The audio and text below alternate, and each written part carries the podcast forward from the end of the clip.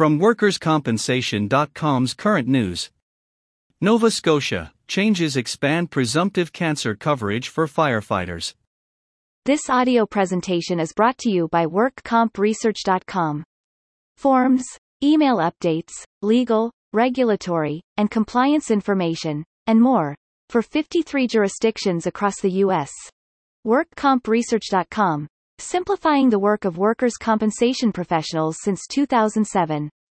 Halifax, Nova Scotia, WorkersCompensation.com. The government announced changes to regulations to further protect firefighters, both career and volunteer, from risks they face protecting Nova Scotians.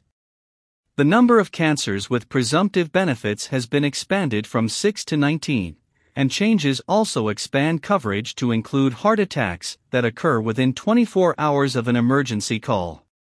This change means that if firefighters develop any of these types of cancers, it will now be presumed to be due to their work, says WCB Nova Scotia CEO Stuart MacLean. This means they can more easily access financial and health care benefits. It also means that more Nova Scotians will be protected from the impact if they get sick because of their work.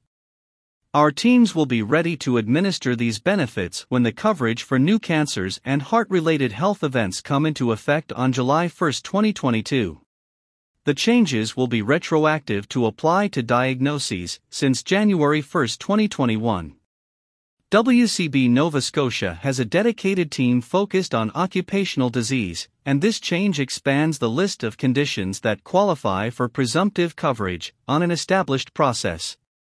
If you think you may qualify, please be in touch with us as the effective date of the change approaches.